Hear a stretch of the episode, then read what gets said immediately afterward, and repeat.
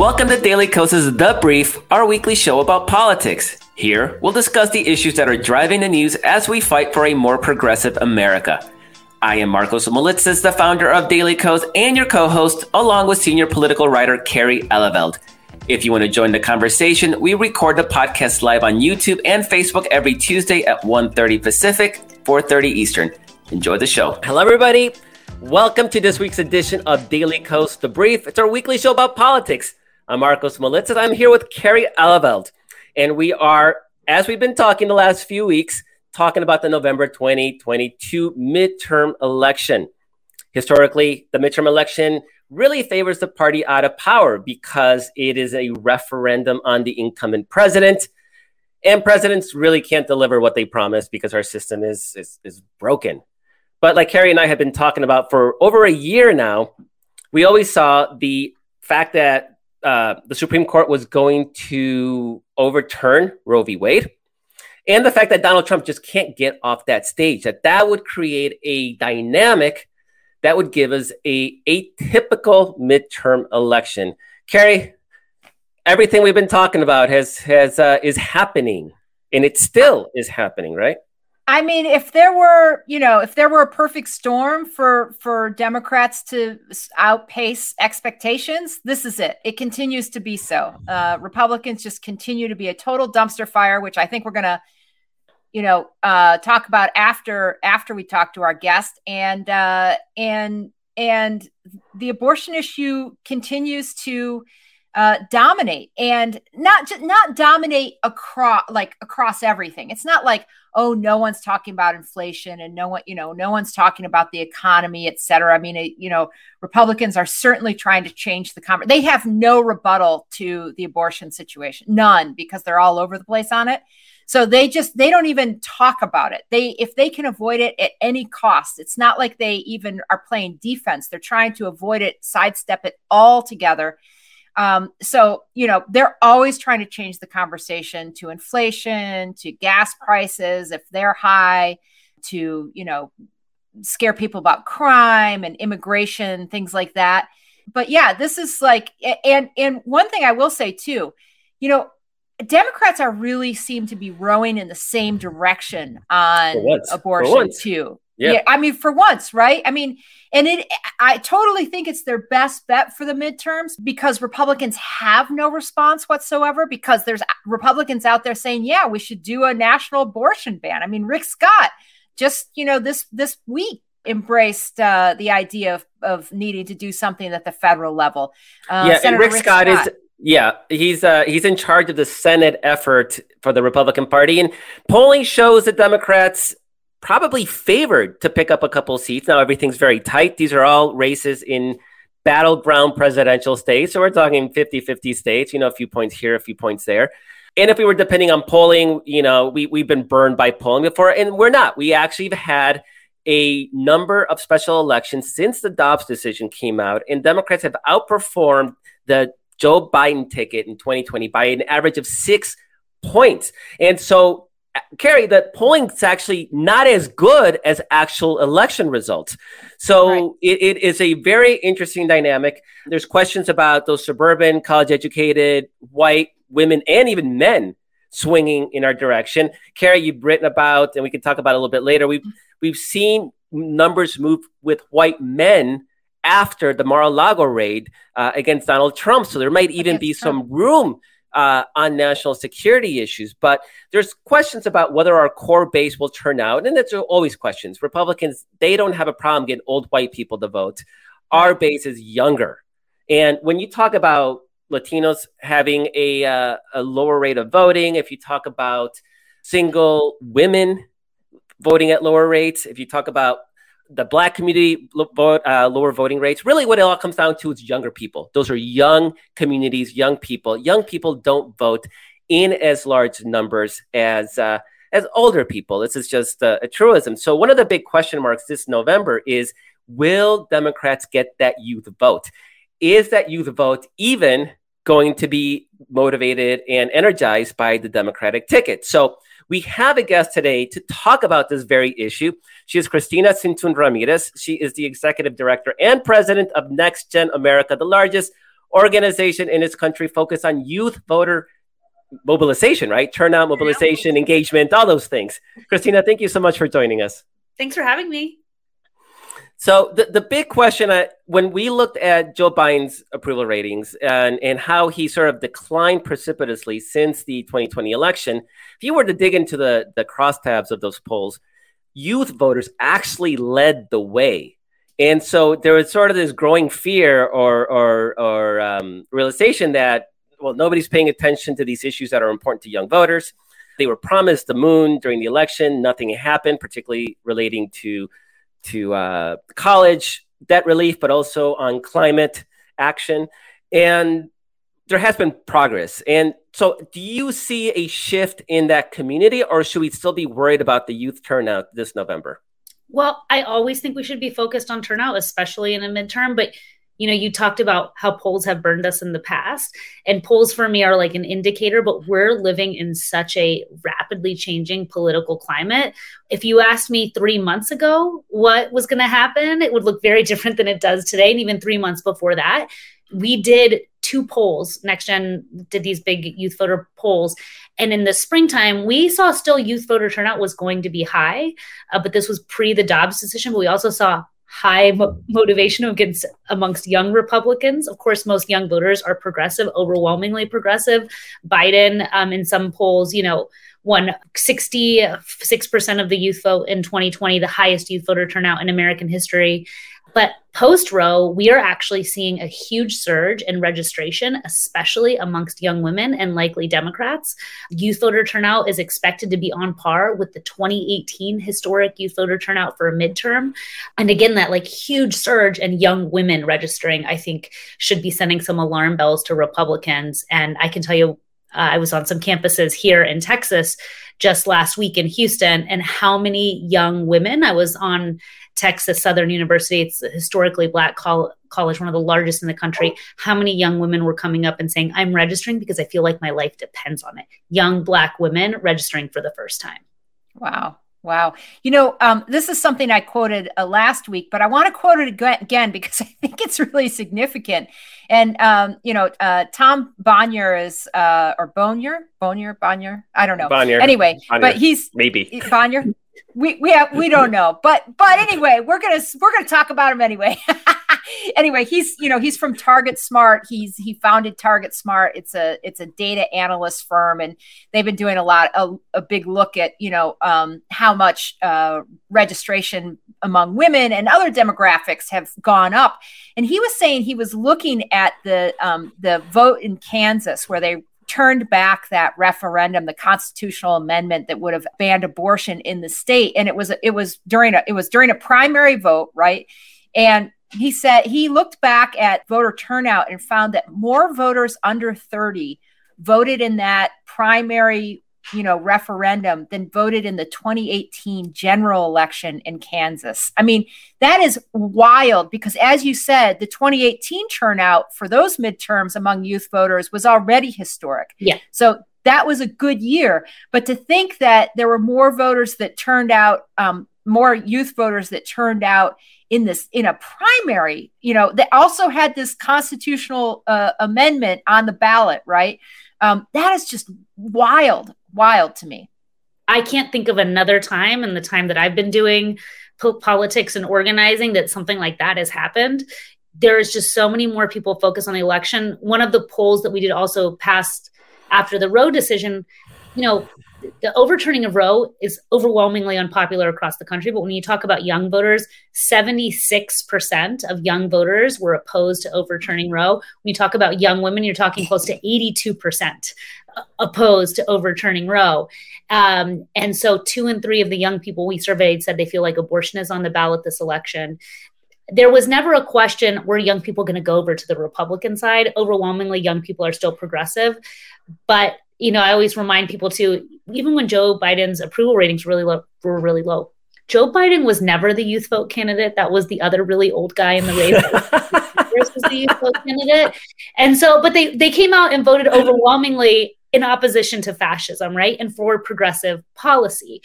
And when Democrats weren't winning on progressive policy, the question was, are they going to stay home? Well, now they see fascism is on the ballot again um, we have Republican legislators that are, it feels like trying to take our country backwards, take our rights away.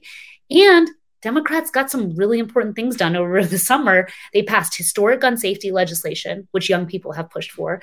They passed climate legislation, the largest investment ever by any nation. Not everything we need, but that was won in large part because of young people and student debt cancellation also won by young people. So now young people feel like there's something to go vote against and something to vote for. So you said that you had a poll three months ago, and presumably you have a more recent poll. Have you have you actually looked at that youth vote since the uh, since the student debt relief, since the passage of the uh, Inflation Reduction Act and the climate change provisions? Have you do you have data that shows that the the passage of that legislation has actually moved numbers in, or at least excitement and engagement? I mean, I can tell you from all of our organizers on the ground, we're on 186 college campuses in eight states. All of our organizers are hearing about how young people are really glad that this legislation was passed and how it's motivating them to feel like something can actually change for the better in their lives our poll sadly was done the week the uh, the no. finalized the week the Inflation Reduction Act actually went forward. And I was like, no. Yeah.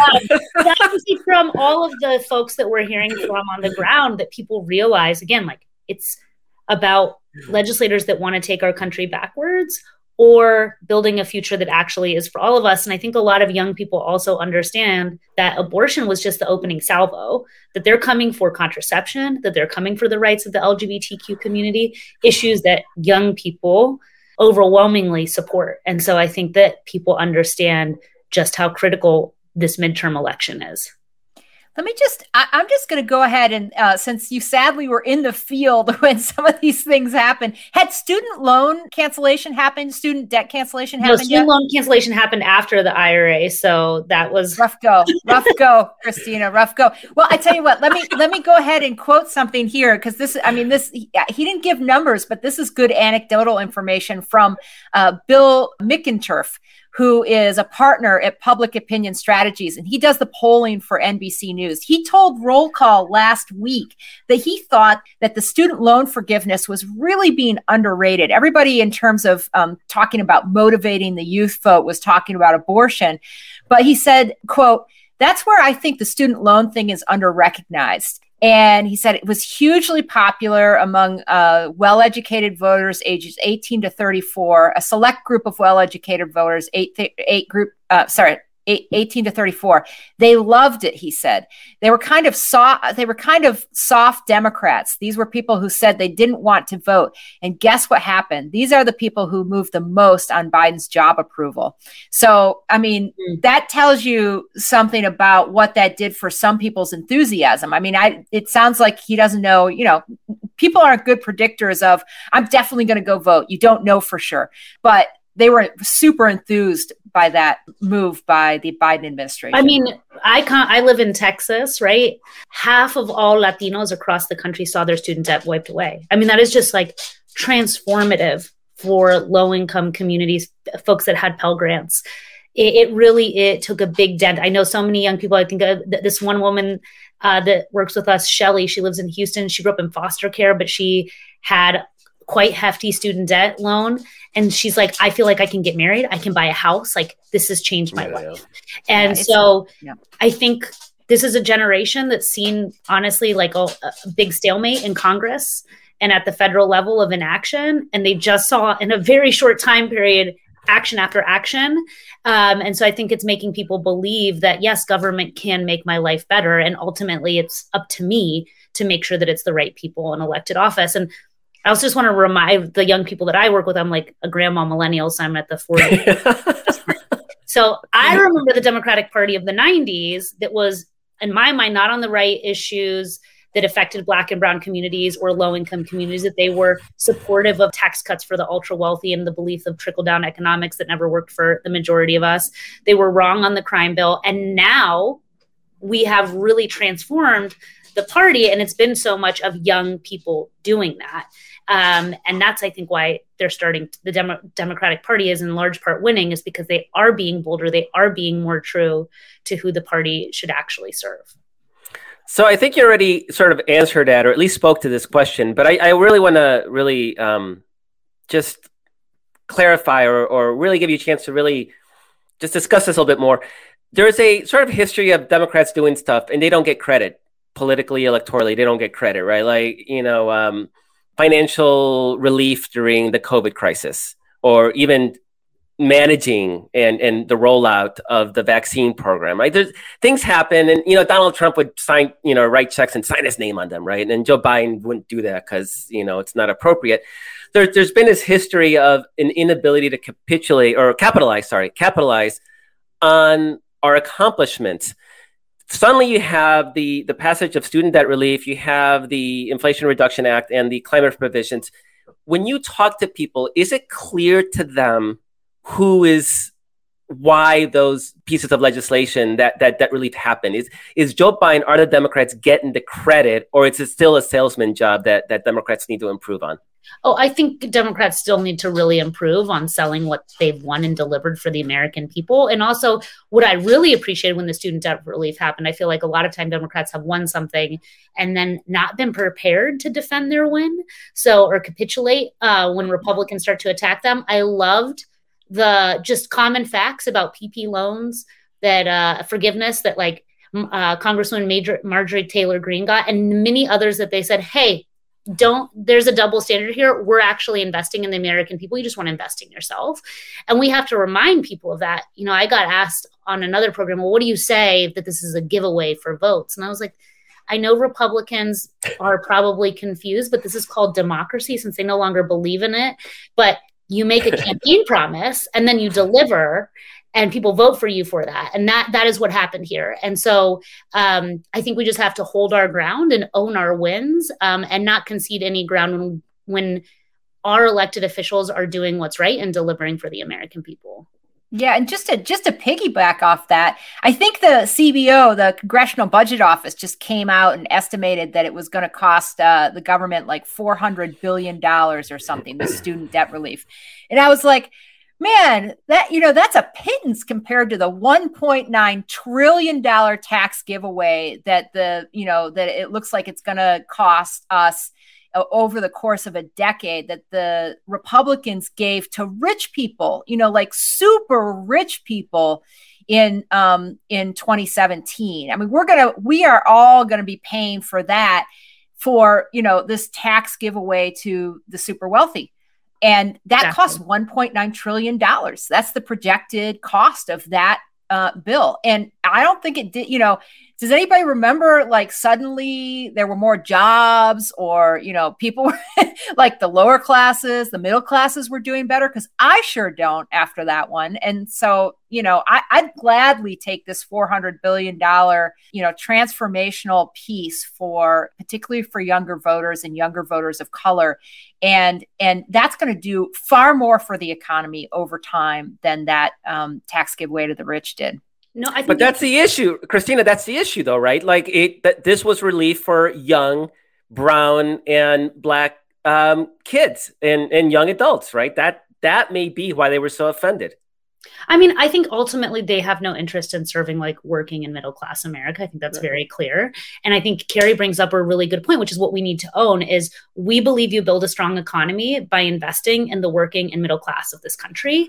They believe you build a strong economy for their very rich uh, friends and Wall Street and big corporations by making us all pay for it. And so I think we just have to own and say, look, w- we believe that investing in America's young people and their educational success is the best investment we can make to build a strong economy. That right. every uh, college graduate puts in close to $250,000 more into local taxes in their economy that they'll pay over their lifetime. That's a huge investment that having uh, an entire generation strapped with student debt where one in five student debt borrowers pre-covid were already in default on their student loans does nothing except for big financial institutions. And that lastly i think we should start to get to a place where we say you know it used to be a wild idea in this country that there would be free public education k through 12 uh, but then we decided it would help accelerate our economy and country, and so we invested in free K through 12 education. Um, maybe it's about time that we developed a K through higher education program that's tuition free in this country, because what a high school diploma was back then is what a college degree is today. Mm-hmm. Oh no, that's crazy talk, Cristina. That's crazy talk. too crazy, too uh, crazy. I mean, radical. Hey, which states are you in? Uh, uh, next gen. Which states are you in? So we are the country's largest youth voting rights organization. We are in eight battleground state this uh, states um, this election cycle, focusing on mobilizing 9.6 million likely progressive voters that are under the age of 35 this election. Yeah, I mean, it's it's going to be we're going to see it, i mean I, we keep talking about how the battleground states are, are they're all the presidential battleground states. It's the exact same ones right? It's arizona georgia florida north carolina pennsylvania michigan wisconsin. And um, and so the organizing we're doing now actually also carries into 2024 but it also means that every one of those races is going to be a, it's a 50-50 race. And republicans are doing everything they can to give us a, an extra boost in places like like georgia and, and pennsylvania and arizona but it's the youth vote is going to be decisive in those states so the work that you guys are doing is absolutely incredibly important and might even be determinative of the final outcome. So I'm, I'm sort of curious. Um, we've seen Tom Bonier and Target Smart talk about how probably about half of new voter registrations are under the age of 25, which is just a mind blowing number in its own right. You guys are specifically getting people registered to vote. So I'm curious what you guys are seeing and what may have what it looked like before Dobbs and what it looks like now. I mean, before Dobbs, it was it, it, was a little rough out there. You know, there was a lot of people that were not very motivated about the election. It was like a midterm, um, especially for new voters. They're like, I just voted in 2020 or I've never voted. Why am I going to vote in this election?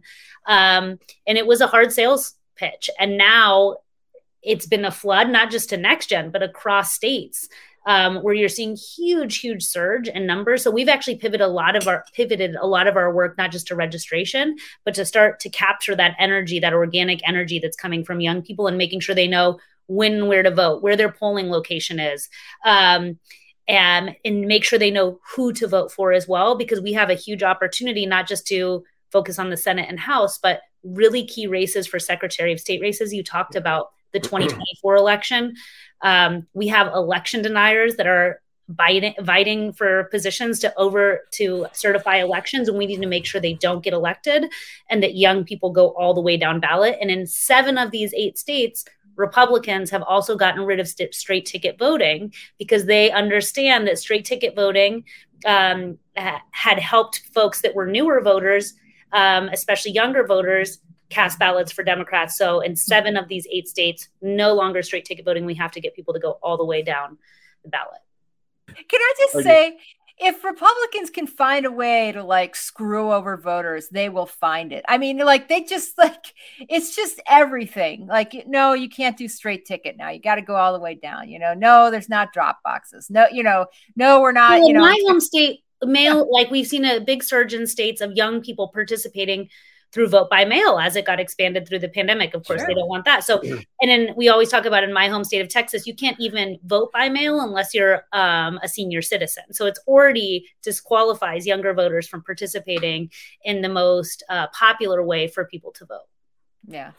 So Texas is one of the states that has uh, one of the pioneer states in outlawing abortion, actually, and yet it's got this core progressive majority that you know doesn't have power for reasons of disenfranchisement, uh, some apathy, some you know, uh, maybe some other historical reasons. Is there any chance that Democrats will make up some ground and maybe be you know competitive or, or, even potentially win some of these statewide elected offices in Texas? This is this is your home turf, so I'm sure yeah, you know this very well. I was just taking nope. my soapbox right now to talk. No about pressure.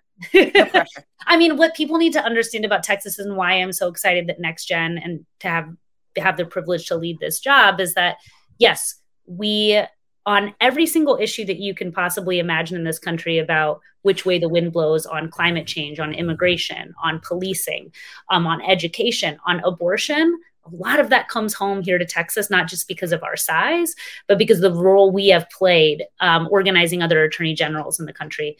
Um, but I think what you need to understand are first are demographics. And then I want to say demographics are not destiny, they are simply a core ingredient in the recipe for change, but not change itself. So, you know, people, I'm half white, half Mexican. I think people think a lot of people like when they think of Texas, like my white grandpa who lived in Houston and wore a cowboy hat and fringe jacket. But really, our state is majority young, brown, and black. So in Texas, 67% of those under the age of 18 are people of color. 67% of those wow. over age 65 are white. So uh, it's the fifth largest racial generation gap in the country. An older population that looks very different than its younger population. We are the third youngest state in the country. Only Utah and Alaska are younger than Texas. So if you want to change Texas, you have to invest in young people and young people of color. And the other thing is you have to do that over cycles. Like Georgia didn't change overnight. Georgia changed because there was a concerted effort over a decade when no one believed Georgia could change to invest in communities especially communities of color and young people and build up their electoral power and make the electorate match the actual population. So that's what we're part of a project that we're all part of. Beto is helping accelerate that. Um, he's very popular with young people. He took 71% of the youth vote when Ted Cruz, uh, when he ran against Ted Cruz. And then um, this election, we've already seen a big, big surge, especially in young people registering. And he lost by close to like, you know, 220,000 votes to Ted Cruz in 2018 Every year in Texas, 411,000 young people turn 18, of which the majority are people of color. And so that's the power that I'm investing in um, and that we're investing in as those young people of color. Yeah, 200,000 seems like a big number in absolute numbers, but for the size of Texas as a percentage, I think it was only about 2 or 3%, right? I mean, it's like definitely yeah. Mm-hmm. Yeah, it's definitely within the the margin of of a of a shift if that turnout is there uh, in addition to suburban voters and all the other sort of transitioning or swing voters in, in the state. So, are you feeling? How are you feeling about our chances then in Texas? You know, I feel like we live in this political moment where all, no matter what state you're in, you've got to fight it out. And this is where I think Democrats, especially like on polls, and we got to keep fighting no matter what the polls say because polls have let us down in the past and mobilize our base um, and focus on making sure that everyone we know gets out and votes. Um, in Texas, look, Republicans are scared. They are scared because they know the numbers are not on their side. Um, that's why they've played many dirty tricks in our state to try and hold on to power.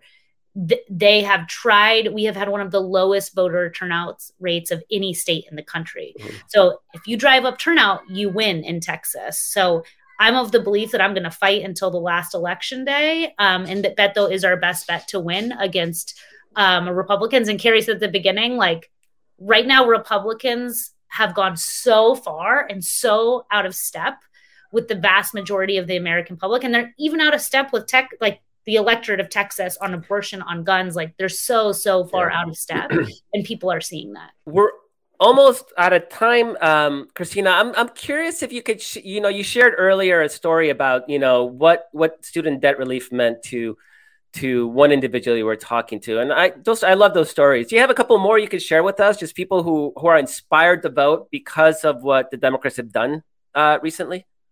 Yeah you know um, i think of uh, this young woman um, Jackie Duque, who I know who goes to UT Austin. She's like 21. Both of her parents are undocumented, but she's a US citizen.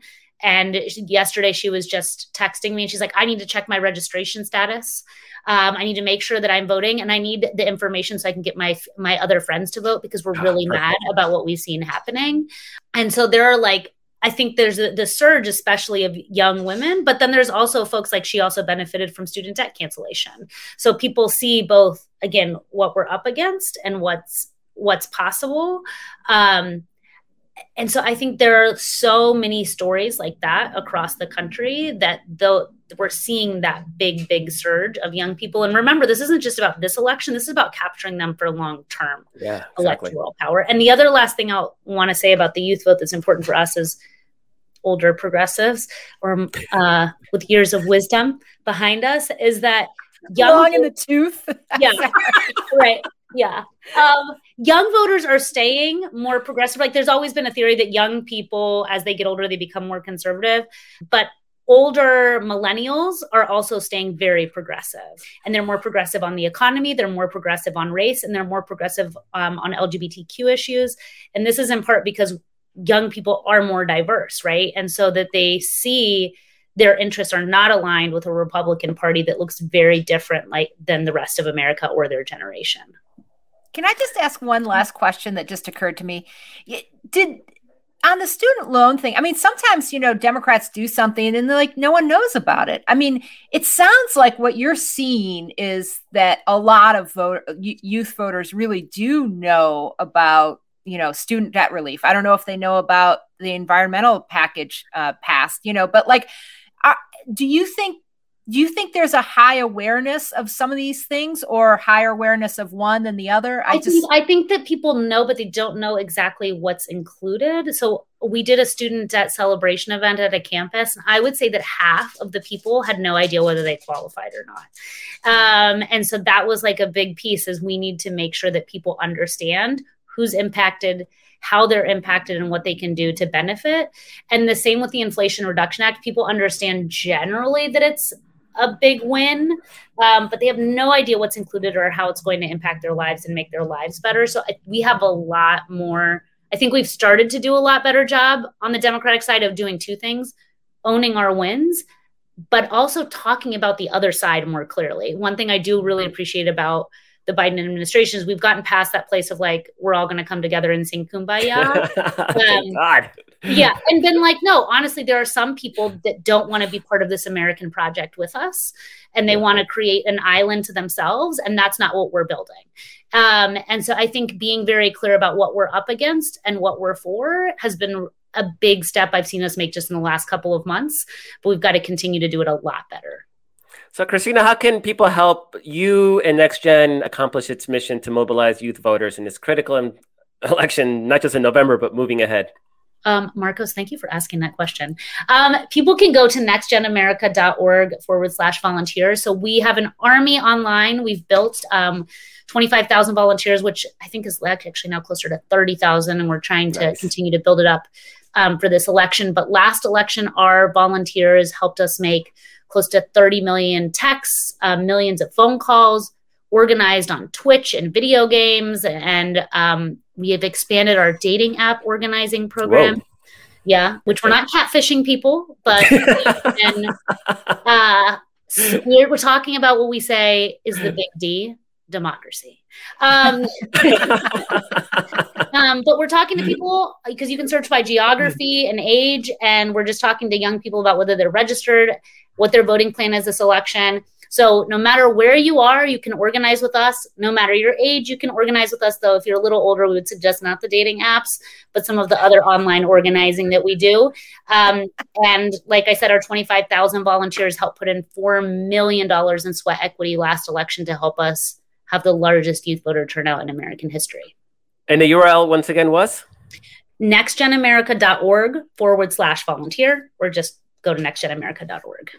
Cristina, thank you so much for joining us. Love the work that you do. Love you, and it's amazing. And I'm excited about this this opportunity we have in November that we shouldn't have, but Republicans have really opened up the door to to um, really show what they are all about and what threat they pose. They're not hiding it anymore. There's no dog whistles. It's all out in the open. Supreme Court's already, you know, gotten rid of abortion.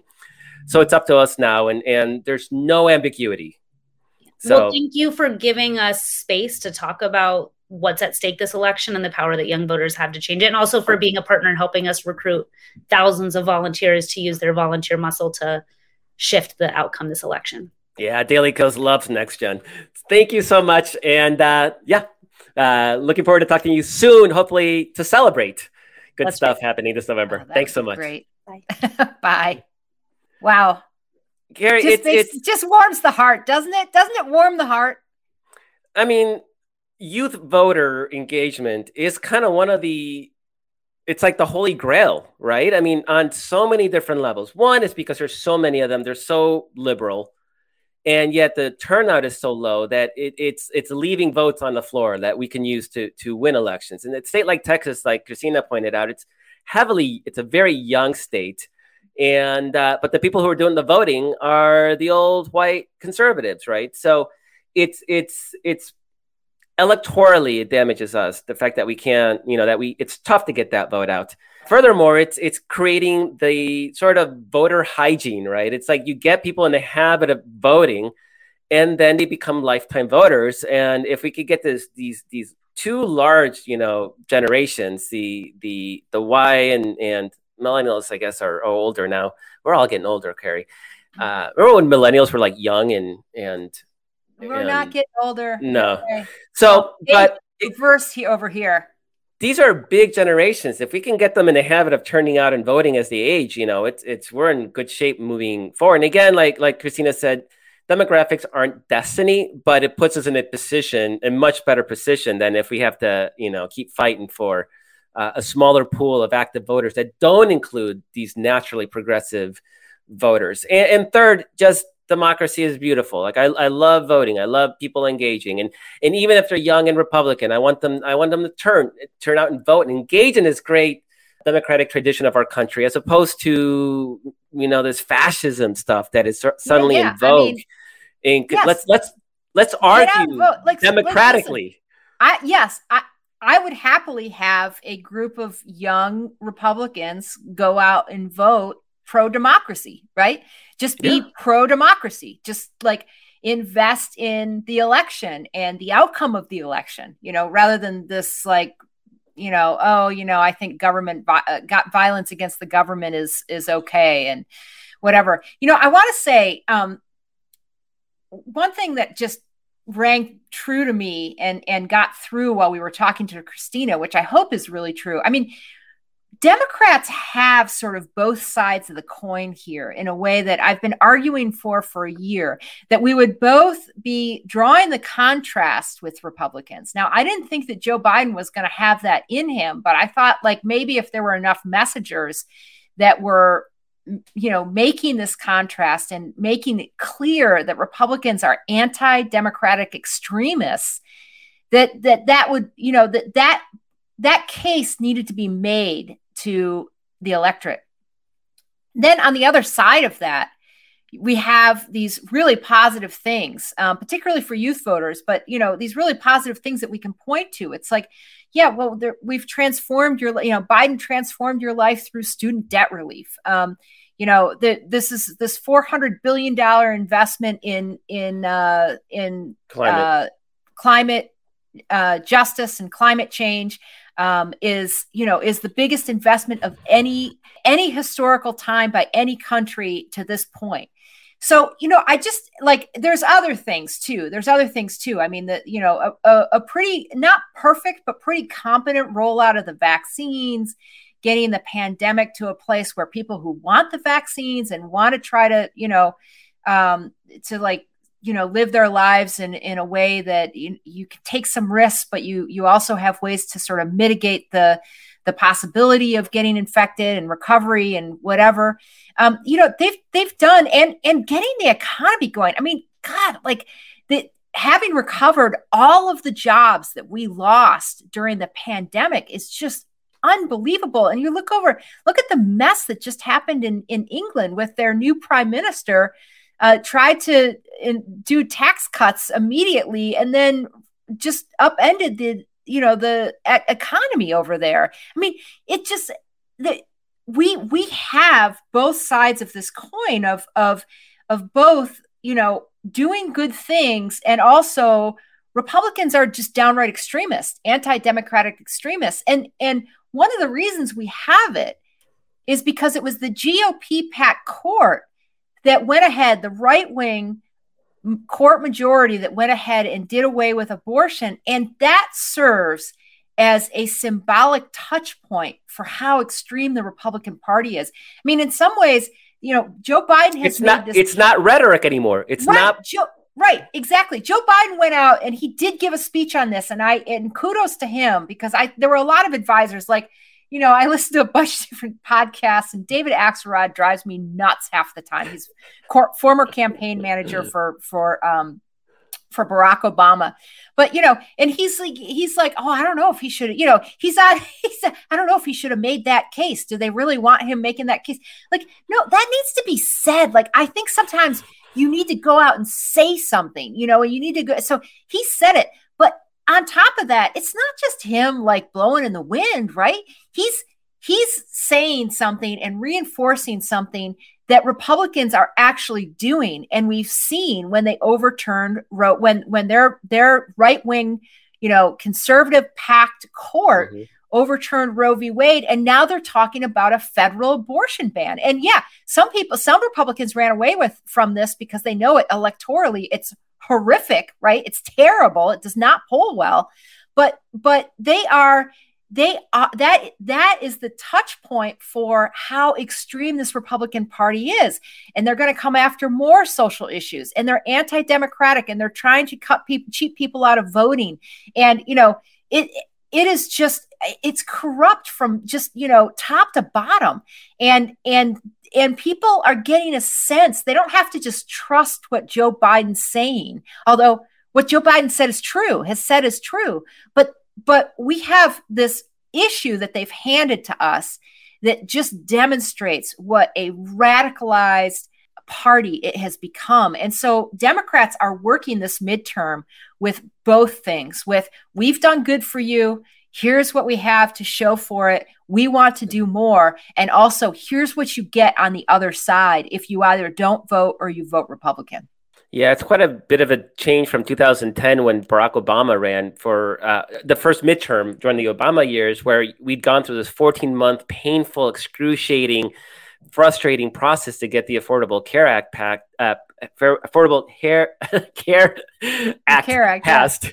Yeah. the and, Hair uh, Act. It was terrible and, that Hair Act. No, yeah. I'm just kidding. Sorry. And then you had issues like like immigration reform, which he had promised didn't happen, and and so on and so forth. So it, it created that malaise, and there was and and uh, our side really had very little to grasp on because even the you know Obamacare, ACA, even that wasn't taking effect for several years after it passed. So you could even say like debt relief, which is happening. Right.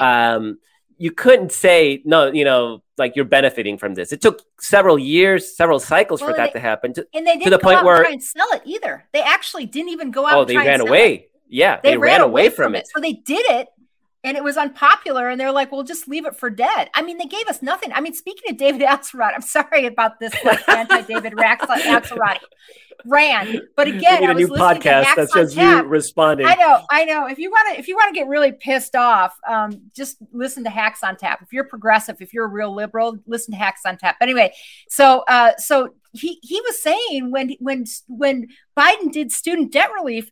David Axelrod was virtually like agreeing with all these never Trumper, well intentioned, but never Trumper you know, pro democracy, never Trumper Republicans who I heard saying, well, this just, this is terrible because it gives, you know, Republicans a something to rail against.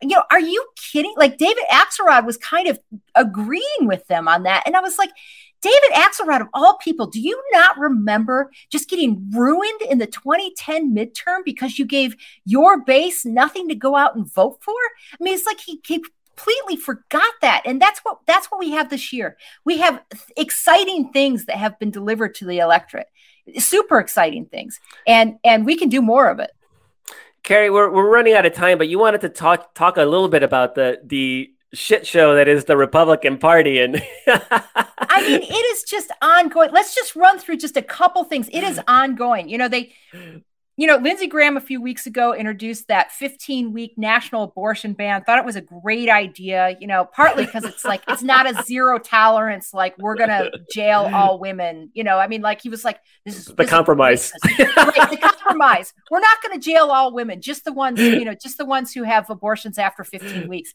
Um, so then, you know, so all the Republicans scattered and ran away from it. Well, this Sunday on Meet the Press, Rick Scott, who's the who's the guy running the Senate GOP campaign this year, is you know came out and said, "Yeah, I think there's an argument for for you know to do something to do something federally," and then talked about the 15 week abortion ban and said he's perfectly comfortable with it. And you know, like. I, you like, might remember you might remember Rick Scott as the guy who said we should have tax raises, raises, Republican yeah. tax raises on 100 million Americans so that they would have skin in the game. Skin in the game. The, in the, game. the, the poor, the poor and, and middle class. That's who he wants to tax so that they have skin in the game, right? He's not talking about raising raising uh, taxes on the rich so they can pay their fair share. That's not what he's talking about. No. So, you know, I mean, you've got that, but then you've got, you know, Herschel Walker down in Georgia. And I, what a, like, what a sad, frankly, situation for his family and his kids and whatever. But, you know, he, he, he that it comes, it came out yesterday. Let's just say this is probably Republicans' best opportunity to flip a seat right? It's their best opportunity to pick up a seat from Democrats. Now, I'm not saying we couldn't lose elsewhere. We can. There are other places where you know we could we could be in trouble, but but this is definitely the the place that they have been spending the most, pouring the more most money in, millions and millions of dollars trying to flip the seat. And just just yesterday, it came out. Last night, it came out that he paid for a girlfriend. You know, he's he's super pro life supposedly, right? Quote unquote family man, quote unquote. He paid for his, uh, you know, a, a, a girlfriend's abortion back in 2009. So, you know, there's that. And then on top of that, uh, let's see what, yeah. Oh yeah. He's, yeah, he's come out as, as anti-abortion with no exceptions. That's our, that's our, um, you know, just to remind you, our, our, uh, producers reminding me. Yeah. And, and, um, on top of that, like you know, then his his son went on a rant on on Twitter against him, calling saying, "Are you for real? Like, are you for real a family man, quote unquote? Like, you just you know you ditched us." I mean, I, I feel bad for that kid, and I, I'm not going to go through all his tweets, but I feel bad for that kid.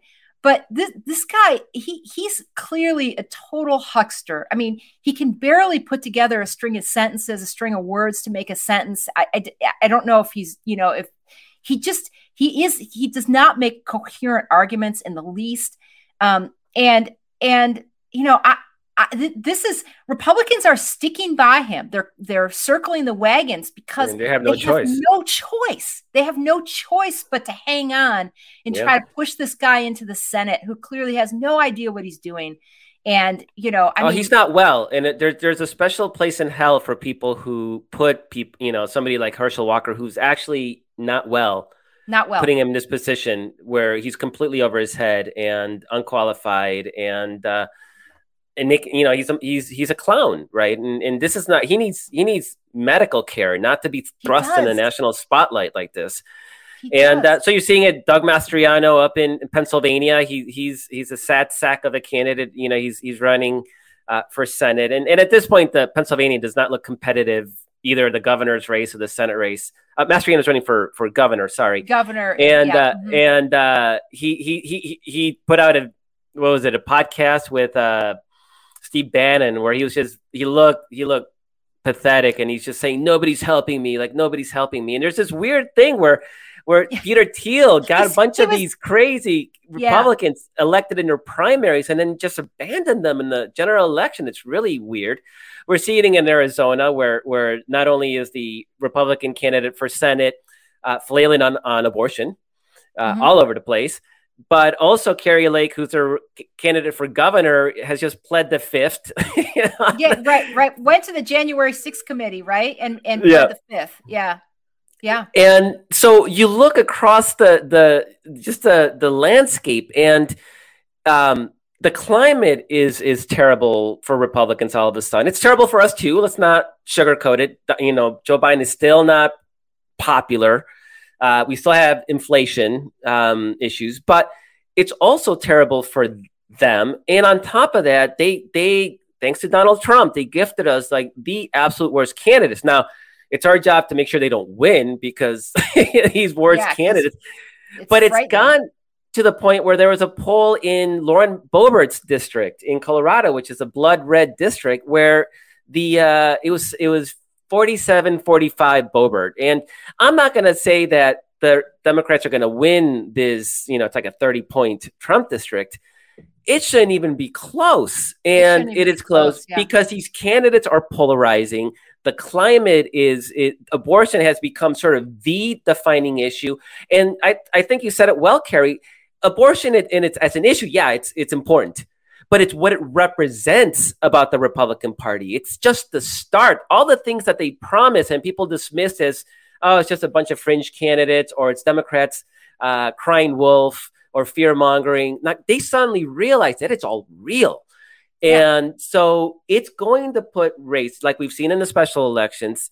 I really do believe it's going to put seats that nobody expected into play. And we're not going to win all of them, but we don't need to. We need to hold the Joe Biden districts. I think there's do you remember offhand, Kerry? I think it's 200.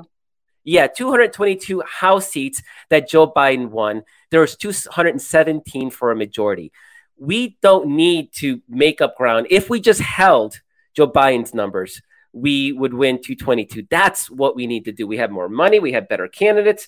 The climate is in our favor, engagement's in our favor. You just heard Cristina talk about youth suddenly saying, like, I have a reason to vote. My life is at stake. That's powerful. Yeah, right. Right, powerful stuff. Yeah, and just to, I, am not sure if it was 225 or 222. Yeah, right now I think, I think it's 222. Have, yeah, it's 222. Okay, it's somewhere right around there. I just yeah. wanted to make sure that we didn't, we're not spreading falsehoods. We're not yeah. going down the conspiracy theory rabbit hole. Anyway. so that's what we have. Um, that's that's what's at stake, and and what's amazing, Kerry, is that people realize it. That's the piece that we always yeah. seem to be missing Donald Trump and helped, but Donald now Trump, in a right. midterm, we have it. And, you know, and I think we're, I think, you know, it's still, it still remains to be seen. You know, that God, we've barely even scratched the surface. We got to go, but I just want to bring this up too. Trump sent out a tweet over the weekend that was basically like th- a, a threat. It was there's a, there's an unraveling. There is an absolute unraveling. I mean, we're talking about Herschel Walker's not well. I don't think Donald Trump is well either. Oh and no, no, no, no. Not that he. Um, I mean, compare him 20 years ago to what he looks like now. It's it's it's dramatic. Can I just say right? And at the same time, and at the same time, House Democrats right now they they've got four dozen seats where 40 percent of their advertising has been um, a, a, related to the abortion issue, right? So the the the the, the PACs, the outside groups um, uh, as well as the um, the DCCC, the the um, Democratic Campaign Committee. Um, they, they are all focused on abortion because they realize that this is the this is the thing. Kerry, we we're out of time, so we got to go. Um, got to go, but. Um, we all know what's at stake. We're down to we, we're down to what four weeks uh, yeah, no, just a little five, bit over four weeks. Five, five weeks. Five Say weeks. five. I think it's five. Yeah. We, we're down to five weeks before the election. It's time to find how you are going to work for Democratic victory. Cristina gave you a great freaking option, nextgenamerica.org slash volunteer. And they are doing amazing work to get the critically important youth vote. There's other places you can go. You can look at your local campaigns if you're in a battleground state or city. Uh, definitely look at your local city council, um, school boards. There's there's major moves by right wing forces to take over school boards, and a lot of times they're doing so without any partisan affiliation. So you got to really pay attention because they're trying to do these stealth candidates in in liberal places.